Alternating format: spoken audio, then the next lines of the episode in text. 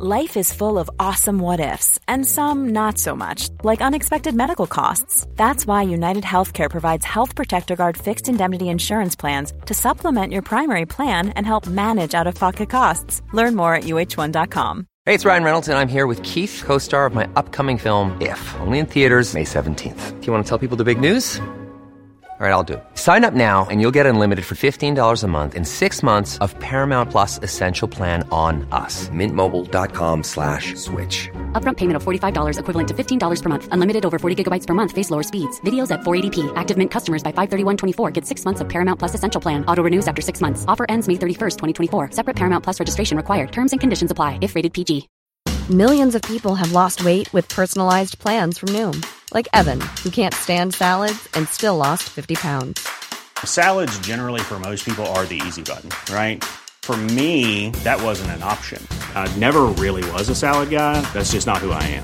But Noom worked for me. Get your personalized plan today at Noom.com. Real Noom user compensated to provide their story. In four weeks, the typical Noom user can expect to lose one to two pounds per week. Individual results may vary. و قاف حرف آخر عشق است آنجا که نام کوچک من آغاز می شود.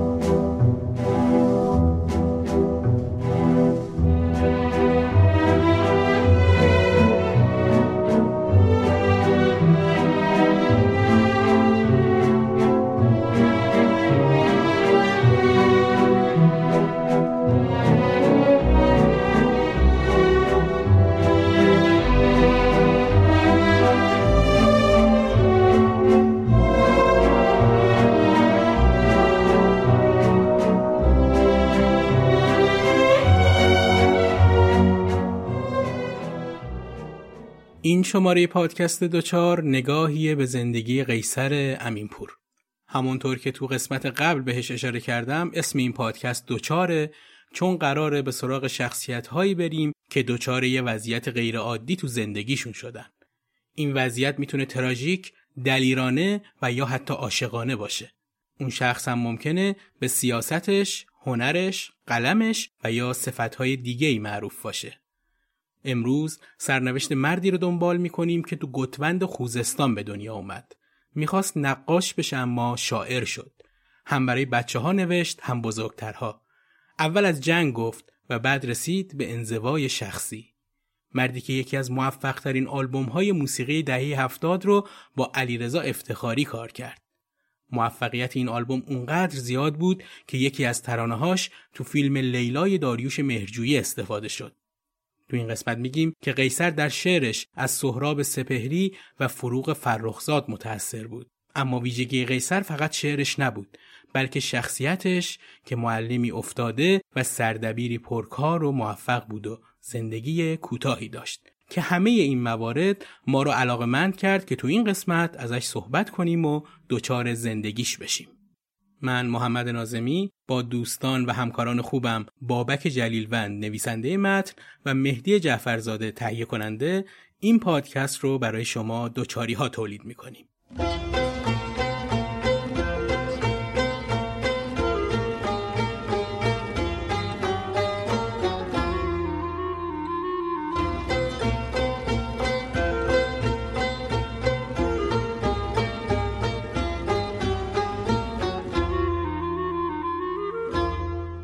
قیصر امینپور دوم اردیبهشت 1338 در گتوند خوزستان به دنیا آمد. اسم مادر قیصر فرنگیس بود که در سه سالگی قیصر به علت بیماری فوت می‌کنه و قیصر بعد از این با پدرش مراد و نامادری که خالی خود قیصر بوده و دو تا برادر یکی تنی و یکی دیگه ناتنی به همراه چهار خواهرش دوران کودکی رو سپری می‌کنه. قیصر تو شعر لحظه به زمان تولد خودش اینجور اشاره می‌کنه. لحظه چشم وا کردن من از نخستین نفس گریه در دومین صبح اردیبهشت 38 اردیبهشت از ماهای مورد علاقه همیشگی قیصر تو شعرهاش و نوشتهاشه. دوران کودکی قیصر با بازی های کودکانی بچه های خوزستان و شنیدن قصه های ساده مادر بزرگ پدری تو هوای گرم شبهای گتوند گذشت. گتوند تو فاصله نزدیک به شوشتر و بین محدوده ای از کوه و رودخونه و زمینهای حاصلخیز کشاورزی قرار داره. اینها اولین مواجهه قیصر با دنیای اطرافش بوده. قیصر قبل از رفتن به مدرسه به مکتب خونه رفت و دو سالی با مقدمات و الفبا و بقیه درسهای مرتبط آشنا شد. تو همون دوران کودکی مواقعی که مهمون داشتن به ویژه تو شبهای بلند زمستونی تا دیر وقت برای همه فال حافظ می‌گرفتن و گاهی هم کاکا علی با همون هفت کهنه خودش نی مینواخت و گاهی هم آمورزا که در عین بیسوادیش خیلی از داستانهای شاهنامه را از حفظ داشت برای همه شاهنامه خانی می‌کرد. به ویژه داستان رستم و سهراب رو با صدای خوش می‌خوند. امینپور خیلی از یادها و خاطرهاش از دوران کودکیش رو تو شعر بالهای کودکی به تصویر کشیده. امینپور اون شبها رو اینجور به خاطر میاره. بعضی از شبها که مهمان داشتیم گرم و روشن بود ایوان و اتاق. می نشستیم از سر شب تا سحر فال حافظ بود و گرمای اجاق. هفت بند کهنه کاکا علی نالش مثل صدای آب بود شاهنامه خانی آمورزا داستانش رستم و سهراب بود. تو همین دوران به واسطه شاهنامه خانی ها و حافظ خانی آمورزا تا حدودی با شاهنامه و غزلیات حافظ هم آشنا میشه. قیصر تو هفت سالگی مثل خیلی از بچه ها تو گتفند وارد دبستان میشه. دوره ابتدایی اون با تغییر نظام آموزشی از 6 سال به 5 سال بود. کلاس اول و دوم رو با توجه به ضرورت شغل پدر که کارمند سازمان آب و برق دسفول بود تو دسفول گذروند. بعدش دوباره به گتفند برگشت و سوم تا پنجم رو تو همون شهر سپری کرد. قیصر از کودکی شیفته نقاشی بود و برای این علاقه تلاش های زیادی انجام می‌داد. به خصوص از کلاس چهارم ابتدایی به بعد حتی تو مسابقات مدرسه و سطح شهرستان و استان هم شرکت کرد و گاهی هم رتبه هایی به دست آورد. برای همین نقاشی ها چند باری هم رهسپار اردو از جمله شهر رامسر شد. قیصر در زمینه نقاشی بدون اینکه دوره‌ای یا کلاسی رو گذرانده باشه مدام رنگ و بوم به دست بود و موفقیت هایی رو هم به دست می آورد. تصویری که از خودش در آینده داشت یه قیصر نقاش بود نه قیصر شاعر. خودش در جایی میگه در دوران دبستان معلمش سر کلاس مچ اون رو موقعی نقاشی کردن می‌گیره و قیصر رو تنبیه می‌کنه و بهش میگه تو درست خوبه فقط حیف که خودت رو مشغول این کارها می‌کنی گفته ای که نتیجه عکس میده و همین حرف معلمش باعث میشه قیصر خیلی بیشتر به نقاشی بپردازه و تصمیمش برای نقاش شدن جدیتر میشه قیصر به کارهای هنری دیگه هم علاقه داشت عموی اون کاکا علی که نوه خان بود گاهی هم شعر نوه رو خودش می‌گفت از قیصر می‌خواست تا اونها رو با خط خوش بنویسه. قیصر با همون سواد کودکانش کلمات یا مصرعهای دیگهی برای اشعار آمو پیشنهاد می‌کرد و یواش یواش داشت در زمینه شعر گفتن هم خودی نشون می‌داد. دوران نوجوانی قیصر تو گتوند که فضای روستایی داشت گذشت. بیشتر مردم اونجا با تفاوتهایی در لحجه و کمی هم در آداب و رسوم دنیایی رنگی برای قیصر ساخته بودند. اونجا بیشتر از ایل بختیاری بودن. این هم برای قیصر تجربه ای بود از رنگها و مزه ها تو دوران نوجوانیش. قیصر هم در کار کشاورزی و هم در کشت و برداشت گندم و جو و ذخیره بارهای کاه در انبار از سر شب تا سحر کمک می‌کرد و گاهی هم گوسفندها و گاوها رو با کمک چوپان به چرا می‌برد. تو همین دوران بعد از کمک به خانواده با همسن و سالای خودش بازی های کودکانه ای می کرد مثل توپ آتشی و دوزبازی که تو شعرهاش گاهی به این دوران اشاره می‌کنه. قیصر دوره تحصیلی راهنمایی که حد فاصله سالهای 1350 تا 1353 بود رو تو مدرسه نهم آبان دسفول گذروند. اون این دوره به جز توجه به درسهای خودش به کار روزنامه دیواری و خوشنویسی و به ویژه نقاشی علاقه زیادی نشون می‌داد. جلوتر میگم که این علاقه ها چطور تبدیل میشه به سروش نوجوان یکی از موفق ترین مجله های ایران. در دوران راهنمایی و دبیرستان قیصر تو بیشتر مسابقات و فعالیت های هنری مثل تئاتر، گریم، خوشنویسی، داستان نویسی و روزنامه نگاری شرکت می‌کرد. اون تو دوران نوجوانی بعضی وقتا به همراه دوستان یا عمو و دایی خودش به سینما می‌رفت. همین دوران بود که کتابهای شریعتی رو خونده بود و گاهی نوارهایی از اون رو به دست می آورد و با جون و دل بهش گوش می‌داد که همین اتفاق باعث شد شریعتی مهمترین چهره‌ای بشه که قیصر تحت تأثیرش قرار می‌گیره. قیصر سال 57 دیپلم می‌گیره و تو همون ایام با معلم ادبیاتش آقای کازمینی رابطه خیلی دوستانه برقرار می‌کنه و به واسطه تشویقهای اون بیشتر وقتش رو صرف ادبیات فارسی و آینه نگارش می‌کنه و دوره انشانویسی های قیصر به پختگی می‌رسه. قیصر با آقای کازمینی روزهای جمعه به باغ یا محلی برای تفریح و اردو می‌رفتن و اونجا درباره هنر و ادبیات با هم صحبت می‌کردن.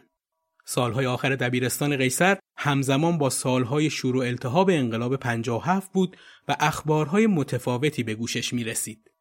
اینجا همون جاییه که قیصر دچار یه خلای هنری میشه و احساس می‌کنه که نقاشی به تنهایی نمی‌تونه زبان گویایی برای بیان حس و اندیشه و عواطفش باشه و رفته رفته برای اون شعر نسبت به نقاشی اهمیت بیشتری پیدا می‌کنه.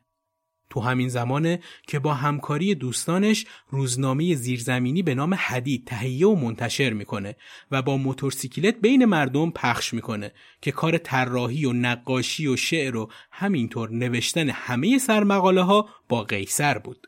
یکی از کارهای جالب قیصر و دوستاش در اون مدت این بود که سال 1357 اسم بعضی از خیابونها و کوچه های اطراف محلی خودشون رو در دسفول تغییر می‌دادن و با خط خودشون اسم جدیدی روی اونها میذاشتن.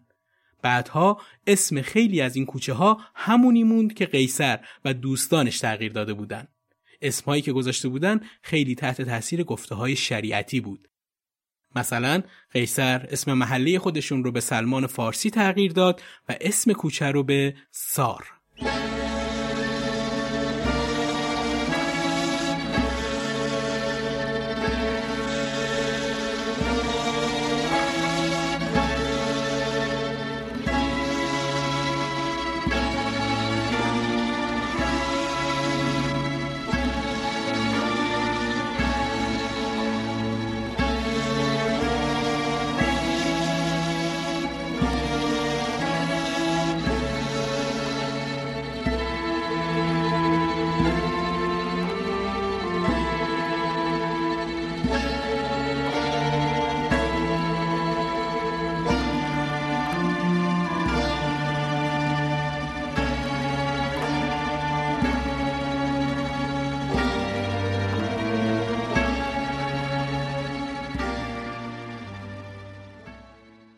قیصر حدود دو ماه مونده به کنکور تازه شروع کرد به درس خوندن.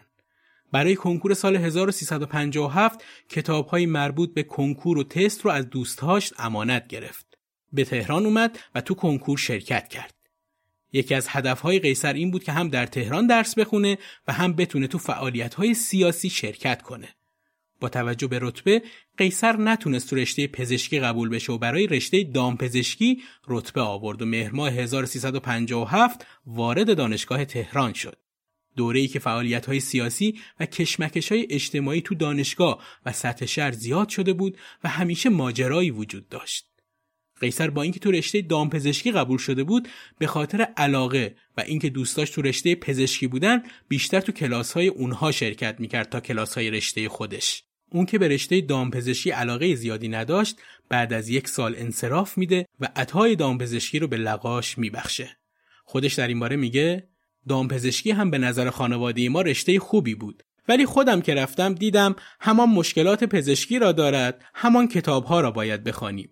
با این تفاوت که به ما نمی‌گویند دکتر آدم می‌گویند دکتر دام. یه جای دیگه قیصر تو خاطراتش از دوران دانشجویی در رشته دامپزشکی میگه پس از تشریح حیوانات مختلف آنگاه که نوبت به کبوتر رسید دیگر تاب نیاوردم و عطای دامپزشکی را به لقایش بخشیدم. قیصر دوباره تو کنکور شرکت می‌کنه و این بار تو رشته علوم اجتماعی گرایش جمعیت شناسی دانشگاه تهران قبول میشه و از مهر ماه 1358 تو این رشته مشغول به تحصیل میشه. دلیل اصلی انتخاب این رشته به خاطر علاقه قیصر به دکتر شریعتی و اندیشه هاش بوده. اما اینها برای قیصر کافی نبود. با تشویق دوستانش از جمله دکتر شفیعی کتکنی تصمیم گرفت تا دوباره تغییر رشته بده و این بار تو رشته زبان و ادبیات فارسی ادامه تحصیل بده. با اینکه مسئولان موافقت نمی‌کردن و قیصر حدود دو ترم به صورت مشترک چند واحد از رشته علوم اجتماعی و چند واحد از رشته زبان و ادبیات فارسی رو گذروند اما بالاخره تونست موافقت دانشگاه رو بگیره و بدون کنکور تو رشته زبان و ادبیات فارسی ادامه تحصیل بده. قیصر خیلی وقتها قبل از اینکه وارد دانشگاه ادبیات بشه سر کلاس های مصنوی و حافظ شفیعی کتکنی و کلاس معاصر اخوان سالس حاضر می‌شد. سال 1363 رسما وارد دانشگاه ادبیات شد و سال 1366 دوره کارشناسی رشته زبان و ادبیات فارسی رو تموم کرد.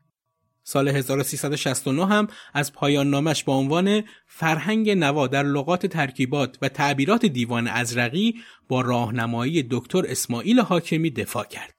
همین سال در مقطع دکتری زبان و ادبیات فارسی هم قبول شد و بالاخره با راهنمایی دکتر شفیع کتکنی سال 1376 از رسالش با عنوان سنت و نوآوری در شعر معاصر دفاع کرد و موفق به اخذ مدرک دکترا شد.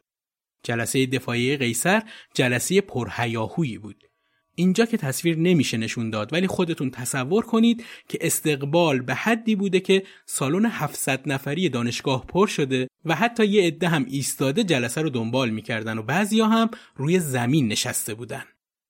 دکتر شفیعی کتکنی روز دفاع رساله امینپور گفت این پایان نامه از زمان دکتر معین تا به حال مهمترین پایان نامه دکترا در این دانشگاه بوده. قیصر هم با ظرافت خودش گفته البته بعد از صور خیال در شعر فارسی که کار خود استاده. حتما می‌دونید که صور خیال یکی از کتابهای مهم خود دکتر شفیع کتکنیه که هنوز هم بعد از سالها از منابع مهم کتابهای دانشگاهی و ادبیاتیه. امینپور بین سالهای 1360 تا 1362 تو مدرسه راهنمایی مجاهدین که تو محله مولوی نزدیک میدون راهن تهرانه معلم درسهایی مثل ادبیات، علوم اجتماعی، دینی، قرآن و انشا بود. اینجا همون علاقه های دوران کودکی و جوونیش رو می‌تونید ببینید که بعدها میشه یکی از مجله های خوب کودک و نوجوان زمانه خودش. سال 67 هم بنا به پیشنهاد دکتر فاطمه راکی تو دانشگاه از زهرا مشغول به تدریس شد که تا سال 77 این همکاری ادامه داشت. قیصر تو دانشگاه از زهرا رشته مورد علاقه خودش یعنی ادبیات فارسی رو تدریس می‌کرد که نه تنها دانشجوهای ادبیات سر کلاسش حاضر می شدن بلکه دانشجوهای رشته های دیگه هم از فرصت استفاده می‌کردند و به کلاسش می اومدن تا با ادبیات حز کنند. سال 1378 که به دلیلی که در ادامه این پادکست راجع بهش صحبت می‌کنم دیگه مجال و توانی براش نمیمونه تا تدریس تو دانشگاه از زهرا رو ادامه بده.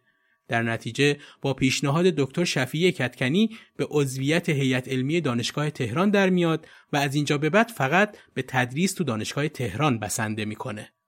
تو دانشگاه تهران بیشتر ادبیات معاصر، نقد ادبی، آین نگارش، عروض و قافیه، رودکی و منوچهری رو درس می‌داد و بعضی وقتها هم اگر ضرورتی ایجاد می‌شد، دوره های مختلف ادبی رو برای دانشجوها تدریس می‌کرد. کلاس های درس قیصر همیشه شلوغ بود. بیشتر دانشجوها دوست داشتن پایان نامه هاشون رو با قیصر بردارن.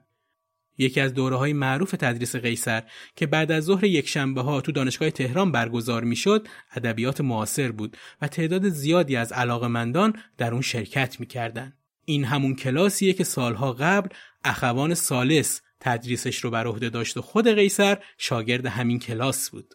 یه خاطره جالب از قیصر بگم که استاد خیلی ممتازی بود چه از لحاظ علمی چه اخلاقی معروفه که یه روز سر جلسه امتحان یه دانشجویی که دچار معلولیت بوده و اون روز هم خیلی رو فرم نبود برای امتحان از استرس نمی‌تونسته خودکارش رو خوب تو دستاش بگیره و دانشجوی کنار دستیش سعی می‌کنه بهش کمک کنه. به قیصر میگه این درساش رو خوب خونده فقط امروز خیلی استرس داره گناه داره بیفته این درس رو. قیصر هم بدون اینکه چیزی بگه به بهانه سیگار از کلاس میاد بیرون تا اون دانشجو به همکلاسیش کمک کنه برای جواب امتحانش.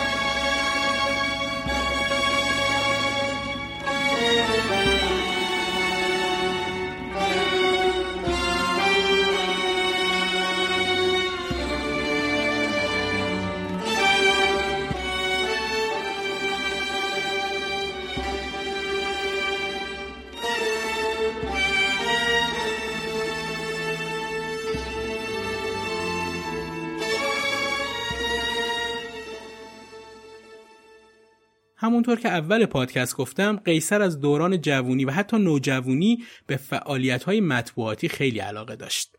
همین تجربه های اون دوران باعث شد تو دهه 60 فعالیت های مطبوعاتیش رو متمرکزتر و جدیتر پیگیری کنه.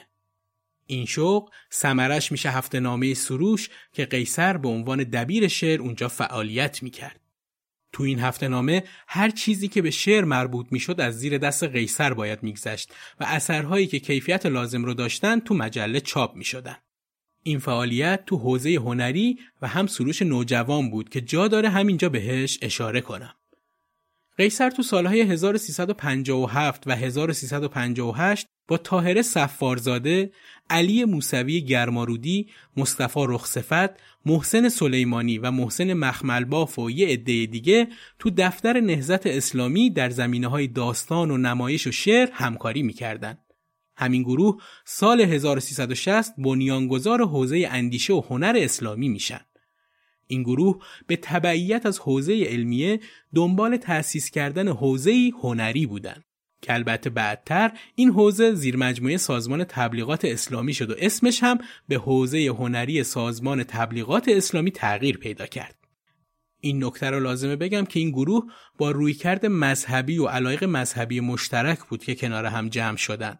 حتی در زمینی شعر نکته اشتراکشون این بود که شعر نو و سپید یا قالب‌های شعری رایج که تو سیطری روشنفکرها و بخصوص اندیشمندان چپگرای اون سالها بود رو بشکنن و برای اولین بار در قالب شعرهای نوع نیمایی شعر مذهبی بگن که خود قیصر همونطور که گفتم تحت تاثیر شعرهای سهراب سپهری و فروغ فرخزاد شروع به شعر گفتن در قالب‌های آزادتر می‌کنه. اگر خاطرتون هم باشه گفتم که قیصر تو دانشگاه تهران سر کلاس های مهدی اخوان سالس می‌رفته و خیلی این کلاس دانشگاه براش مهم و تاثیرگذار بوده. جلسات اولیه این گروه تو شروع کارشون در دفتر نهزت تو خیابون فلسطین برگزار می‌شد و بعدتر به خیابون سمیه انتقال پیدا کرد که هنوز هم تو همین خیابون به فعالیتش ادامه میده.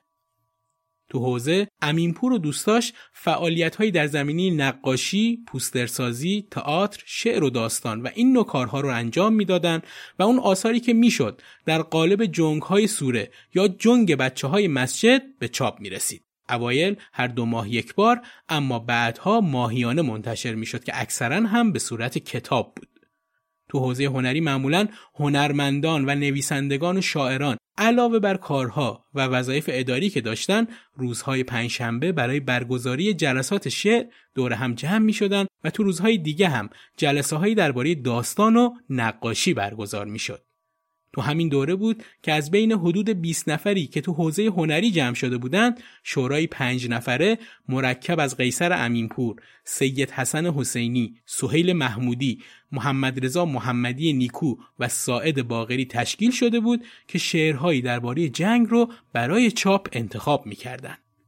تو همین روزها امینپور و سید حسن و حسینی آشنایی و رفاقتشون بیشتر و بیشتر و زمینه همکاری بیشتر براشون فراهم میشه طوری که جلسات منظم شعر و شعرخانی تو حوزه تشکیل میدن و شعرها و مطالبی که به دستشون می‌رسید رو برای چاپ و تکثیر ویرایش و گزینش می‌کردن. قیصر تو سالهای اول حضورش تو حوزه هنری با همراهی شاعرای دیگهی مثل حراتی، حسینی، اوستا، اسرافیلی، باغری، محمودی، مشفق کاشانی، سبزواری و مردانی برای شعرخانی به مناطق جنگی می‌رفتند.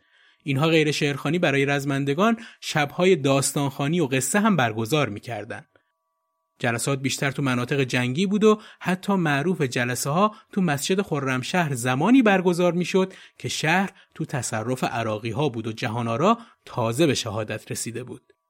بعد از پیشنهاد اضافه شدن حوزه اندیشه و هنر اسلامی به سازمان تبلیغات اسلامی اول خیلی ها مخالفت کردند و حتی بعد از انجام این کار از حوزه کنارگیری کردند. اما امینپور و خیلی از افراد حوزه اندیشه و هنر اسلامی با طرح شروطی از جمله اینکه سازمان تو کارهای هنری دخالتی نداشته باشه و اونها در انتخاب آثار برای انتشار آزاد باشند و سازمان فقط از اونها حمایت مادی کنه به کار خودشون تو حوزه ادامه میدن.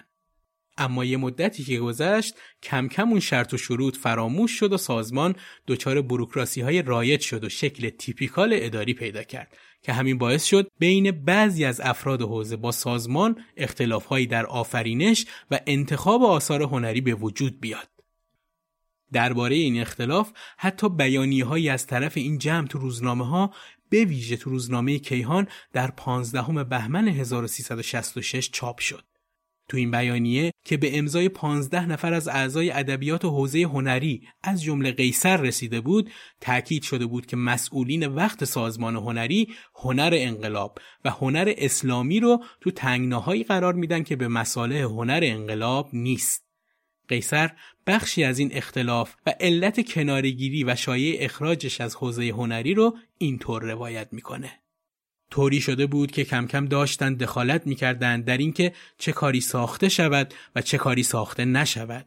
چه شعری گفته شود و چه شعری گفته نشود. این داستان چرا چاپ شد؟ آن یکی فیلم چرا آنجوری بود؟ حساسیت های آن موقع هم یک مقداری حساسیت های هنری بود بیشترش و بعدش حساسیت های سیاسی و اجتماعی. که خب ما به هر حال جوانان آرمانگرای 57 بودیم که وارد حوزه هنری شده بودیم. برای همین شاگردهای شریعتی و آل احمد بودیم و نمی توانستیم بپذیریم که یک کسی برای ما خط و نشان تعیین کند که اینجا را بگویید و اینجا را نگویید. به همین دلیل شاید اگر الان بود استکاک چندانی پیش نمی آمد مخصوصا ما خودمان که خودجوش شروع کرده بودیم می‌گفتیم استقلال هنر و اندیشه اسلامی باید به طور طبیعی جوشیده از زمیر خود هنرمند باشد نه اینکه کسی برای آنها برنامه ریزی کند و سفارش بدهد.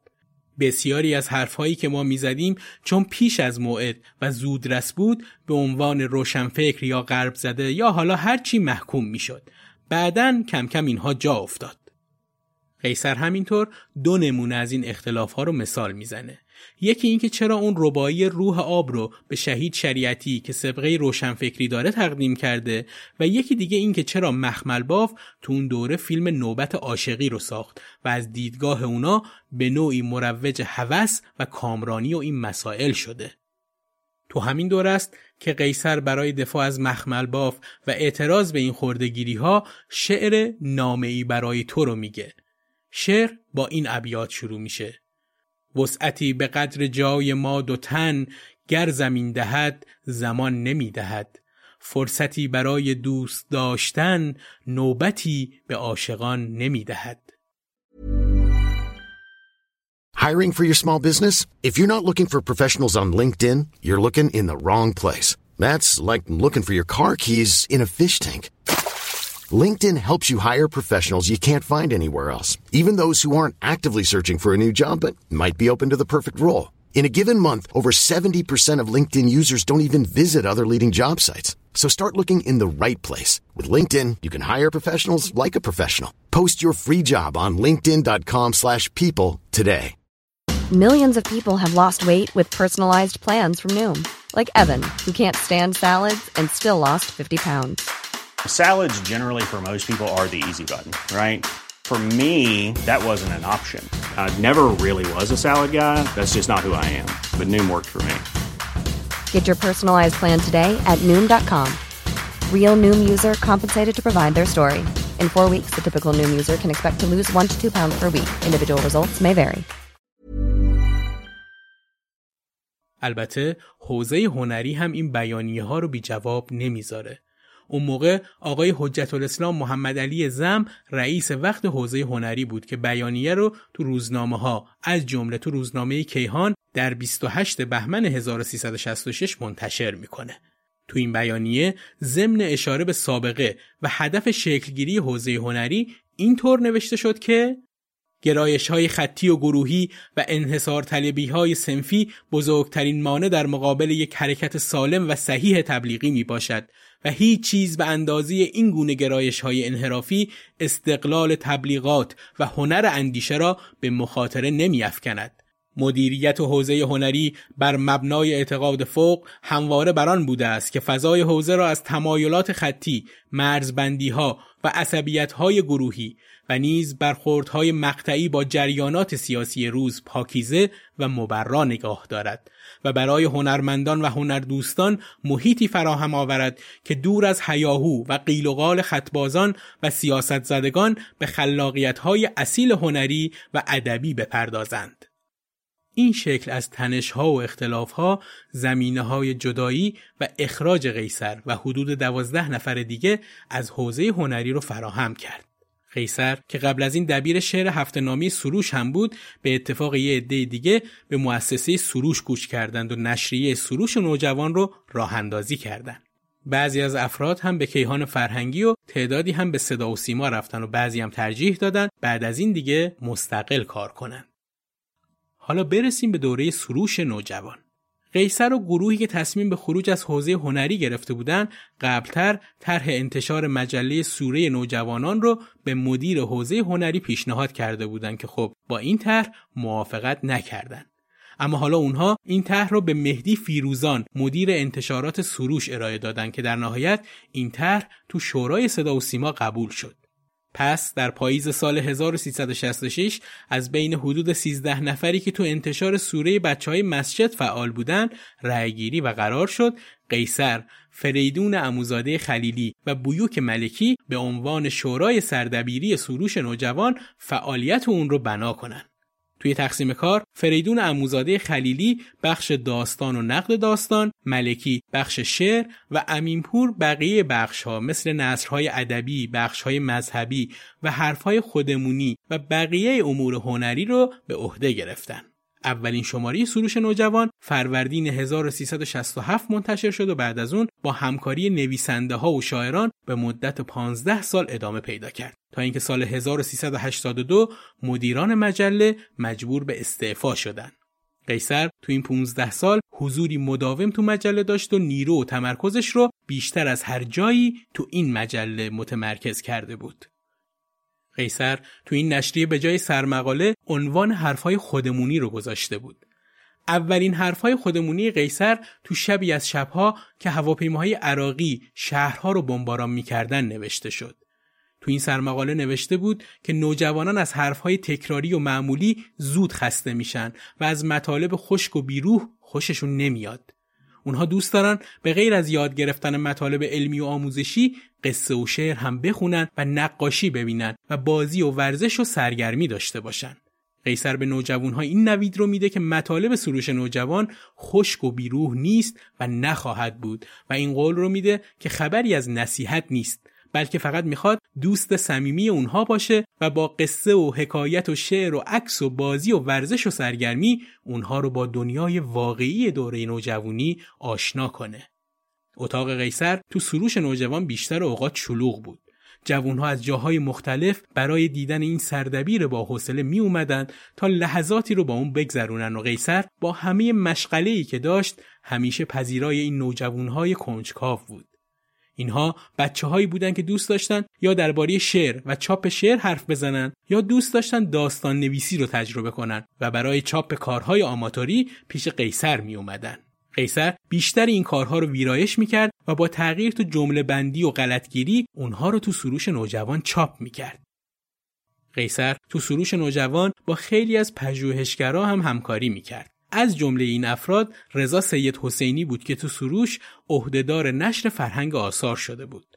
رضا سید حسینی یکی از مترجمها و پژوهشگرای درجه یکی بود که ما اون رو با کتاب آشنایی با مکاتب ادبی و تاون آلبر کامو و سردبیری مجله سخن می‌شناسیم.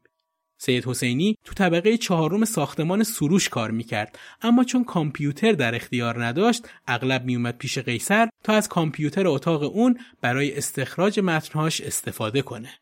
سالهای اول دهه 80 با تغییرات مدیریتی تو مؤسسه سروش دیگه شرایط برای ادامه همکاری فراهم نبود و در نتیجه با تغییر نوع نگاه مسئولان اونا هم بایستی به تغییرات اساسی تن می‌دادند که در نهایت در سال 1382 استعفا کردند و از سردبیری سروش نوجوان کناره گرفتند و قیصر از این روزها اینجور یاد می‌کنه به هر حال خیلی سخت است که آدم خانه خودش را به دیگری بسپارد چون خودش آن را پدید آورده و آجر به آجرش را روی همدیگر گذاشته. مثل این است که یک بچه ای را آدم به دنیا بیاورد هفته سالش بشود خوب تربیتش بکند بعد ناگهان آن بچه را از شما بگیرند. ما چنین حسی داشتیم نسبت به کارهایمان. یعنی هیچ کدام از کارهایمان سفارشی یا طبق برنامه یا طبق آداب اداری نبود. اینطوری بود که قیصر بعد از 17 سال از سروش نوجوان هم بیرون اومد قیصر همزمان با بقیه نهادها و نشریات هم همکاری می‌کرد که فعالیتاش خیلی چشمگیر بود. امینپور سال 1368 به همراه فاطمه راکعی، سید حسن حسینی، محمد رضا عبدالملکیان و ساعد باغری دفتر شهر جوان رو تأسیس کردند و از پاییز اون سال جلسات خودشون رو اوایل تو پارک شهر و بعد تو فرهنگسرای اندیشه و بقیه مکانها برگزار کردند. همه این کارها باعث تأسیس انجمن شاعران ایران و تصویب اساسنامه اون در سال 1378 بود. تو همین انجمن کلاس هایی رو برای نوجوانان و جوانان علاقمند به شعر و ادبیات برگزار می کرد که خیلی ازش استقبال شد.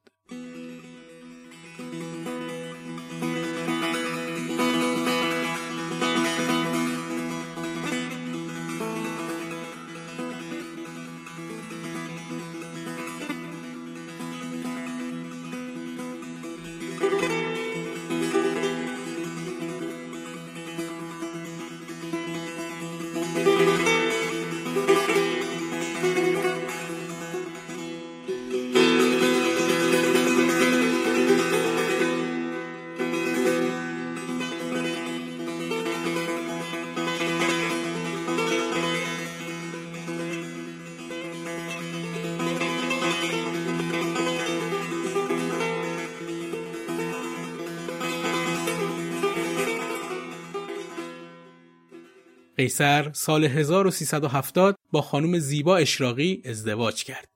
خانم اشراقی درباره نحوه آشناییش با قیصر میگه سال 1368 دانشجوی سال آخر دوره لیسانس ادبیات فارسی دانشگاه تهران بودم و مثل همیشه دنبال اتفاقات تازی ادبی و همایش ها و برنامه های شعرخانی تا اینکه خبردار شدم قیصر که او نیز دانشجوی ترم آخر فوق لیسانس بود قرار است در مراسم شب شعری که در دانشکده الهیات برگزار می شود حضور پیدا کند برای اطمینان از صحت خبر به همراه دوستم به گروه رفته و از آبدارچی خواستیم تایید خبر را از آقای امینپور بگیرد که از غذا خود آقای امینپور آنجا بوده و با خوشرویی تایید می کند جلسه برقرار است.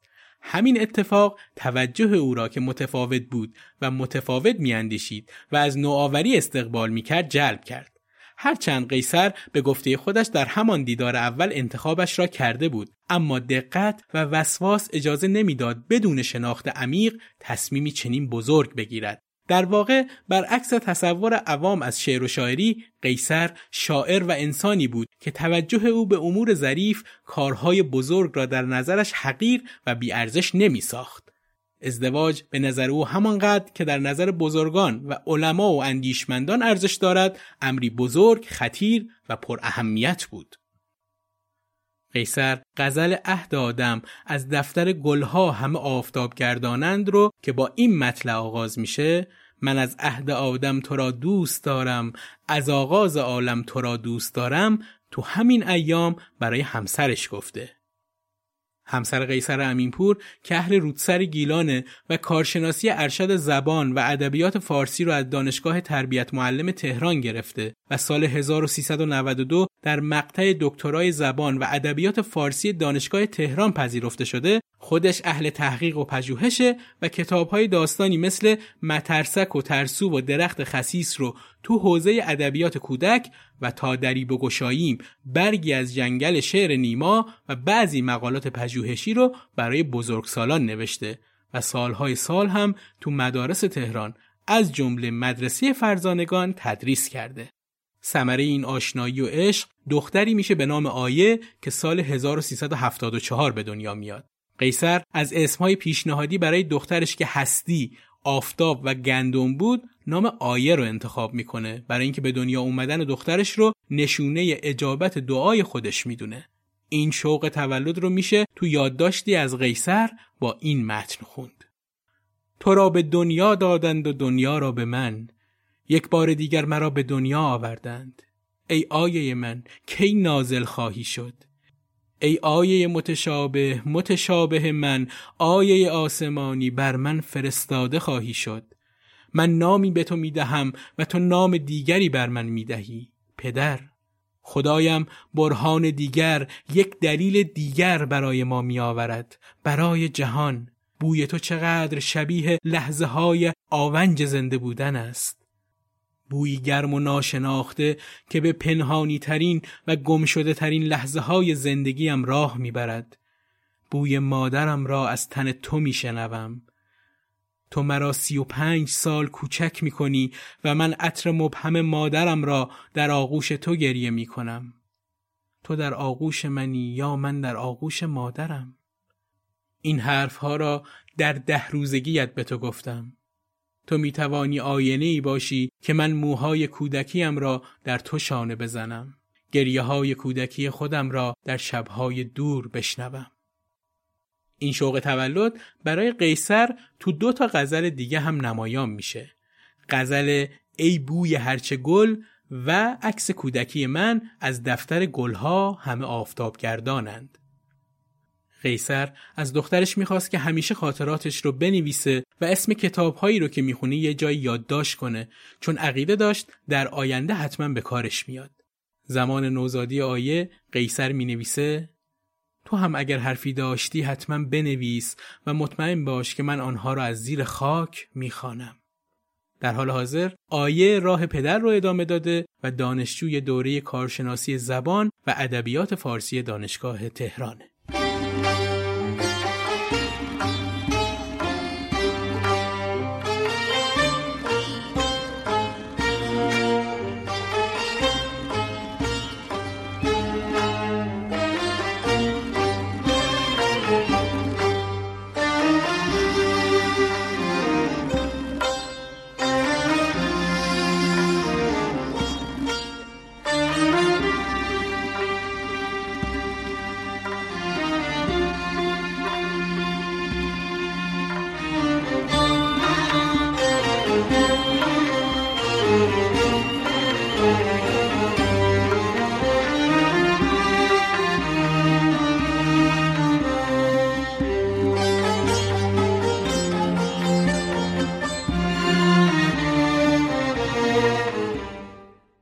28 اسفند 1377 اتفاق ناگواری افتاد. قیصر به همراه همسر و دخترش تو جاده لاهیجان لنگرود و توی شب بارانی در حال رفتن بودن که به علت خواب و قفلت راننده دچار سانحه تصادف رانندگی شدید میشن. قیصر بر اثر شدت جراحت توی بیمارستان رشت بستری میشه. بعضی از دوستان و یاران قیصر سریع خودشون رو به رشت و بیمارستان میرسونن. از جمله سید حسن حسینی که قیصر رو سریع به بیمارستان خاتم الانبیای تهران منتقل می‌کنن. تو تهران و محافلی که قیصر درش رفت آمد می‌کرد سریع خبر تصادف پیچید و همه دوست داشتن به عیادت قیصر برن و تو این شرایط کمک حالش باشن. حالا شرایط طوری شده بود که شاعر تنفس صبح به سختی نفس می‌کشید و خیلی رگباری صرفه می‌کرد و مچاله می‌شد. اون روزها خیلی ها می‌گفتن قیصر در اثر تصادف حافظش رو از دست داده. قیصر هم برای اینکه ثابت کنه اینجور نیست و حال ذهنیش خوبه هر کی که به ملاقاتش می‌رفت رو به اسم کوچیک صدا می‌کرد. قیصر تو یک سال نه بار زیر تیغ جراحی رفت. تو این دوره به غیر از بیماری خستگی و پاسخگویی به عیادتها باعث خستگی خیلی شدیدش شده بود. تو این ایامه که این ربایی رو میگه. سهم من و تو اگرچه از بخت کم است. غم نیست که عمر فتنه هم سخت کم است.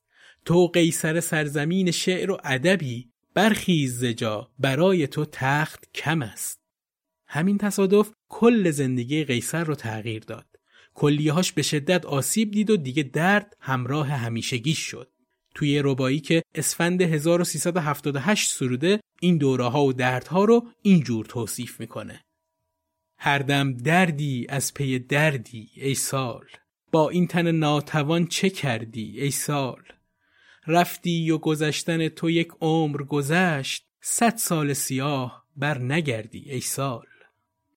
امینپور سال 1379 برای درمان به لندن رفت. اما درمان بی اثر میمونه و کلیش رو از دست میده. پس ناچار تن به دیالیز میده تا اینکه سال 1381 بالاخره عمل پیوند کلیه روش انجام میشه. اما عضو جدید خیلی مهمون تن نمیمونه و سال 1384 کلیه پیوندی رو هم از دست میده و دوباره دیالیز ها شروع میشه. دیگه قدم برداشتن براش سخت شده بود و خیلی سخت نفس می‌کشید. مشکل کلیه، بیماری قلبی و عفونت دریچه قلب هم دست به دست هم میده تا به ناچار در سال 1385 عمل قلب و پیوند دریچه رو هم انجام بده.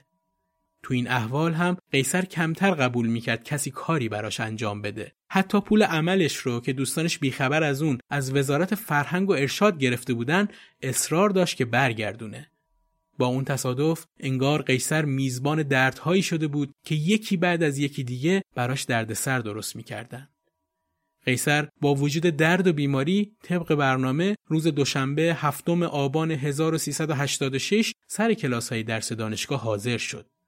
بعد از تموم شدن کلاس آین نگارش وقتی کشان کشان خودش رو از کلاس جدا کرد و به سمت راه پله های بلند دانشگاه می‌رفت با خنده به یکی از دانشجوها گفت سینم سنگین شده فکر کنم قلب راستم درد گرفته باشه و با همون تبسم روی لبش از پله ها پایین رفت بعد از این ماجرا ساعت دوازده تو جلسه دفاعی پایان نامه کارشناسی ارشد خلیل عمرانی با عنوان درآمدی بر غزل عاشقانه بعد از انقلاب اسلامی حاضر شد. حدود ساعت دوی بامداد روز سهشنبه هشتم آبان 1386 قیصر از دردی که تو ناحیه قفسه سینه داشت از خواب پرید. دردی از آخرین جراحی قلبی که اون روزها خیلی ضعیفش کرده بود. این درد باعث شد فکر کنه سکته ای بوده و رد کرده و با یکم ماساژ همه چی خوب میشه. اما درد زیاد و ادامه دار باعث شد با اورژانس تماس بگیرن که به بیمارستان منتقلش کنن. قیصر تاب نشستن نداشت. نفسش گرفته بود و کنار باغچه حیات خونه دراز کشید. اورژانس ساعت دو سی دقیقه رسید. در راه انتقال به بیمارستان دی قیصر دیگه جانی در تن نداشت و برای همیشه رفته بود. قیصر با دردی که آخر عمرش داشت تجربه می کرد خودش رو پر از احساس عظیمت می‌دید. زمانی که کتاب دستور زبان عشق رو برای یکی از دوستانش امضا می کرد روش می نویسه این دیگر آخری است. قیصر هم مثل سلمان حراتی زمان مرگ خودش رو در اشعارش پیش بینی کرده بود. سهشنبه چرا تلخ و بی‌حوصله؟ سهشنبه چرا این همه فاصله؟ سهشنبه چه سنگین چه سرسخت فرسخ به فرسخ سهشنبه خدا کوه را آفرید مراسم تشییع پیکر قیصر امینپور نهم آبان در خانه شاعران ایران برگزار شد تو این مراسم سهیل محمودی برنامه را آغاز کرد و علیرضا افتخاری هم نیلوفرانه رو که از شعرهای معروف قیصر بود خوند پیکر قیصر به دانشگاه تهران برده شد و بعد به بهش زهرا قطعه هنرمندان کنار آرامگاه دوست دیرینش مرحوم سید حسن حسینی منتقل شد اما در نهایت تصمیم گرفته شد تا پیکرش رو به زادگاهش گتفند منتقل کنند.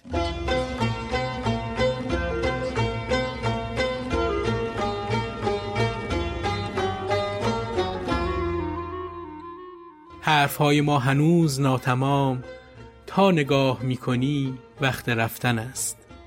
باز هم همان حکایت همیشگی. پیش از آن که با خبر شوی لحظه عظیمت تو ناگزیر می شود آی عشق ای دریغ و حسرت همیشگی چقدر زود دیر می شود این دومین قسمت از پادکست دوچار بود که تقدیم حضور شما مخاطبین عزیزمون شد. کتابهایی رو که برای نوشتن این قسمت استفاده کردیم رو معرفی می‌کنم که اگه خواستید بیشتر و مفصلتر درباره قیصر امینپور مطالعه کنید به این کتاب ها مراجعه داشته باشید.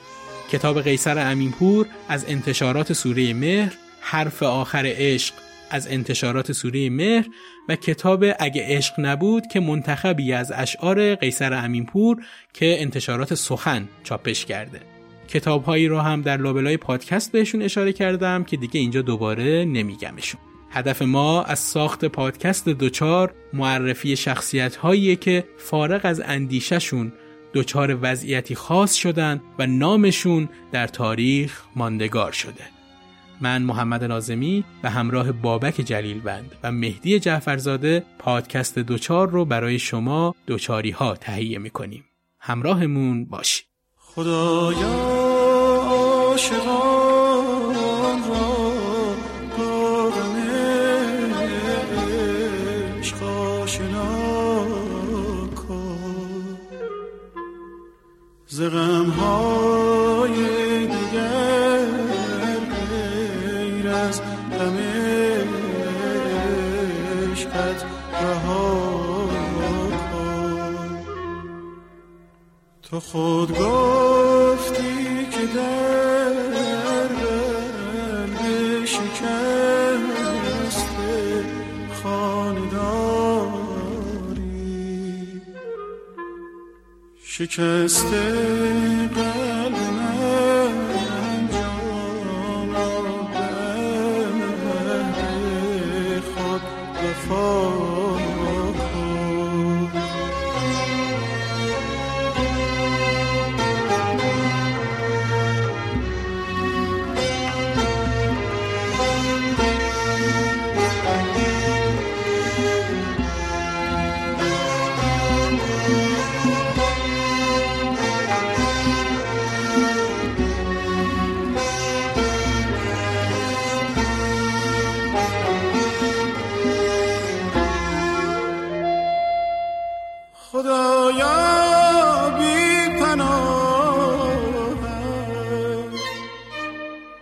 تو جز تو نخواهم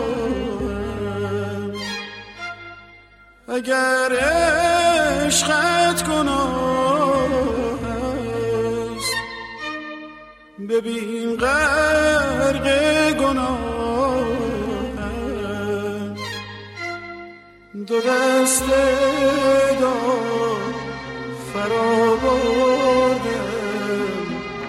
به سوی آسمان ها. که تا پر کشم به بال غمت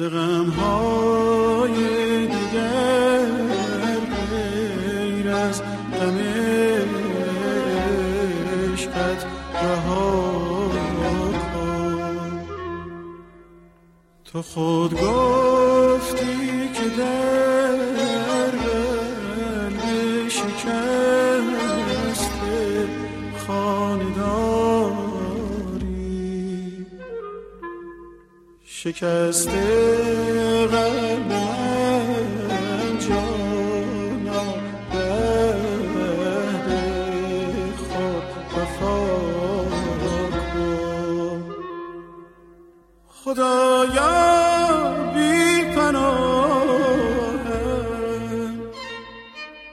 ز تو جز تو نخواهم اگر عشقت گناه است ببین غرق گناهم دو دست دار فرا بردم. به سوی آسمان ها کشم به بال غمت رها در کهکشان به سوی آسمان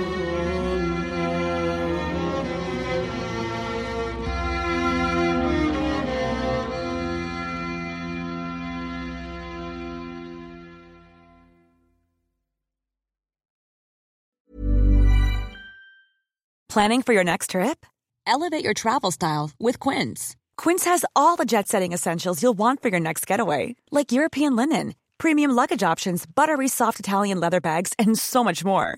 And is all priced at 50 to 80% less than similar brands. Plus, Quince only works with factories that use safe and ethical manufacturing practices. Pack your bags with high-quality essentials you'll be wearing for vacations to come with Quince. Go to quince.com slash pack for free shipping and 365-day returns.